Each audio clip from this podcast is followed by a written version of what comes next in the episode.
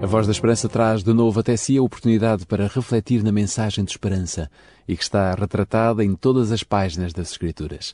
É meu desejo sincero que o tempo que passarmos juntos, quer pela TV, quer pela rádio, seja uma forma inspiradora de juntos louvarmos o nosso Salvador.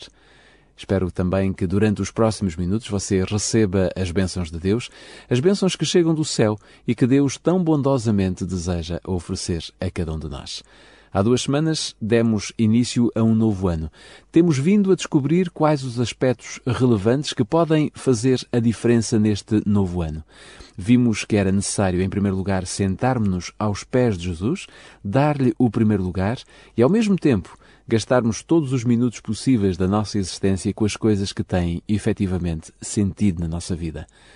Ora bem, depois da passagem do tema Novo Amanhã, vou falar das coisas que acontecem, mas que não nos trazem boas recordações. Diria mesmo que ao longo da vida deparamos-nos muitas vezes com injustiças que nos magoam e que nos fazem sofrer. Mas Pedro vai escrever um texto magnífico que está escrito na Bíblia para combater as injustiças. Pede hoje uma chance de esperar e ver o sol se pôr, mas agora, nesse instante, eu desejo que venha o amanhã. Certamente vai ser bem melhor. A incerteza do futuro deixa o mundo sem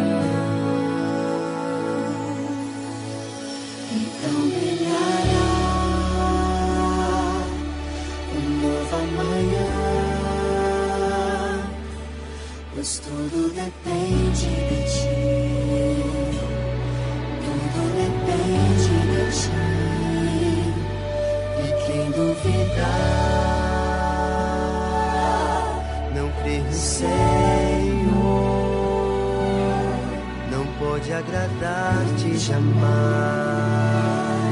mas a fé me faz enxergar que vem amanhã.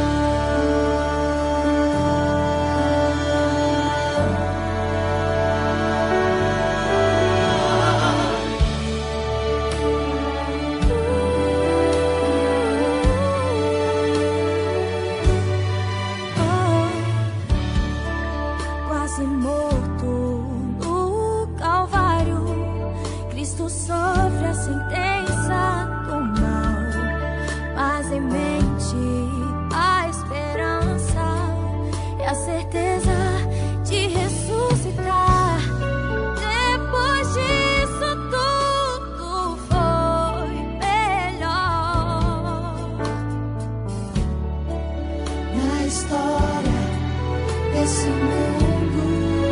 Foram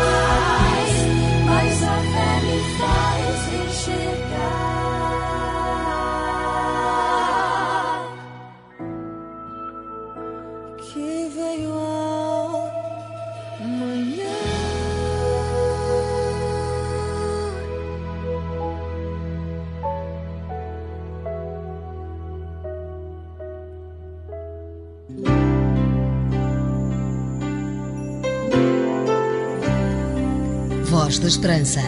Divulgamos a palavra.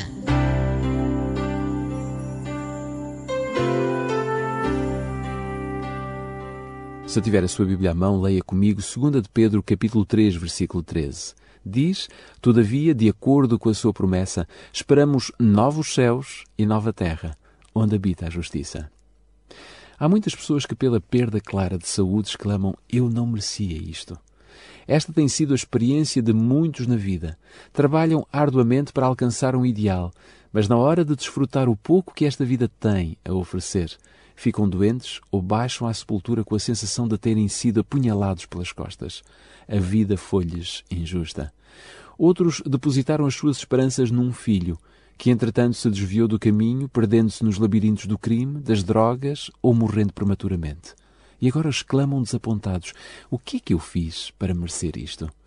Este também poderia ter sido o sentimento de Moisés, após liderar o povo de Israel durante 40 anos de peregrinação pelo deserto. Ao avizinhar-se da terra prometida, Deus mandou-o subir ao monte Nebo, ao cume de Pisga.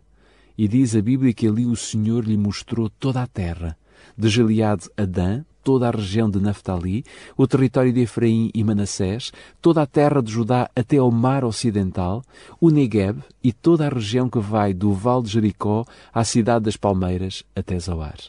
E depois o Senhor disse-lhe: Esta é a terra que prometi sob juramento a Abraão, a Isaque e a Jacó, quando lhes disse: Eu darei aos seus descendentes.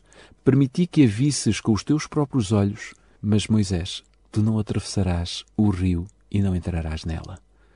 Que castigo por um único erro! O erro de ter ferido a rocha quando deveria ter falado com ela. Moisés poderia ter argumentado com Deus dizendo-lhe mais ou menos isto: Mas, Senhor, e os 40 anos de murmurações, contendas e desafios que suportei não valem nada? É verdade que perdi a paciência uma vez, mas ninguém é de ferro. Eu acho que é crueldade mostrares-me a terra prometida, deixares-me com água na boca para me dizeres que eu não vou entrar nela. Que injustiça, Senhor! Porém, não há registro de que Moisés tenha reclamado da decisão divina. Ele morreu ali mesmo, confiante no Senhor, e foi por ele sepultado.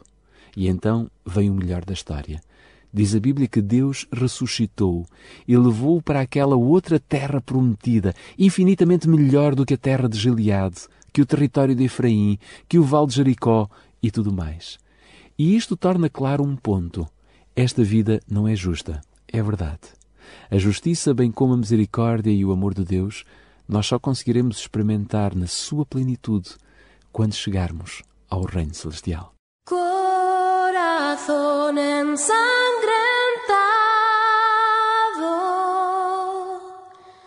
por espinas que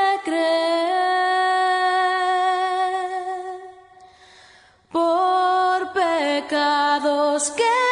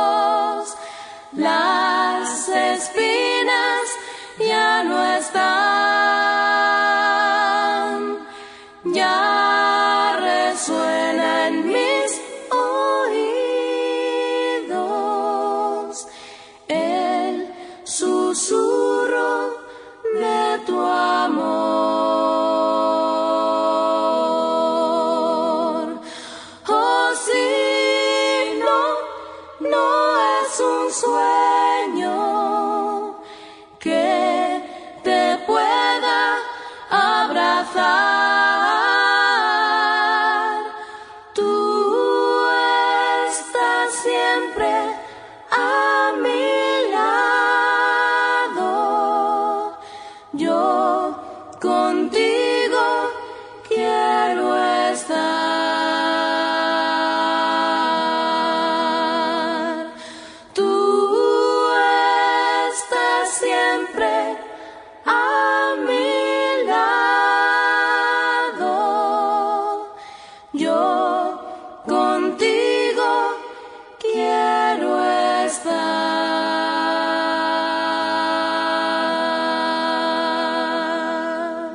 O melhor do mundo está aqui. Voz da Esperança.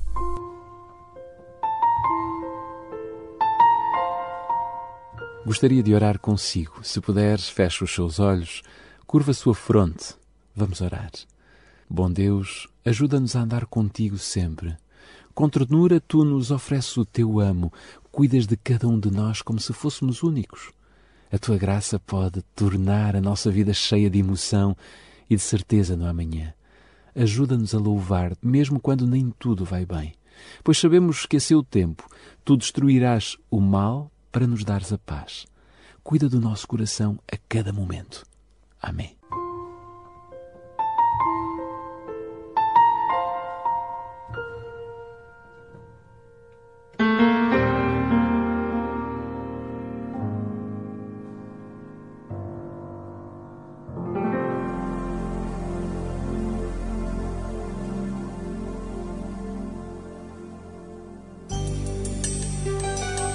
A Voz da Esperança é um programa diferente que lhe dá força e alegria para viver, uma certeza no presente e uma esperança no futuro. Eu sou a Raquel Teles do Op Bíblia e hoje quero lançar-lhe o desafio para ler o livro A História da Vida. Este livro fala de onde viemos e para onde vamos. Se desejar receber gratuitamente em sua casa, ligue agora para o 21 314 0166. Se preferir, pode enviar um e-mail para geral.opchannel.pt ou então escreva-nos para o programa Voz da Esperança, Rua Acácio Paiva, número 35, 1700 004, Lisboa. Sabia que há uma igreja adventista do sétimo dia perto da sua casa? Contacte-nos e teremos todo o gosto em lhe recomendar a mais próxima de si. Voz da Esperança. A Voz da Esperança chega assim ao final de mais um episódio. Encontro marcado para a próxima semana, neste mesmo dia e nesta mesma hora. Fique bem.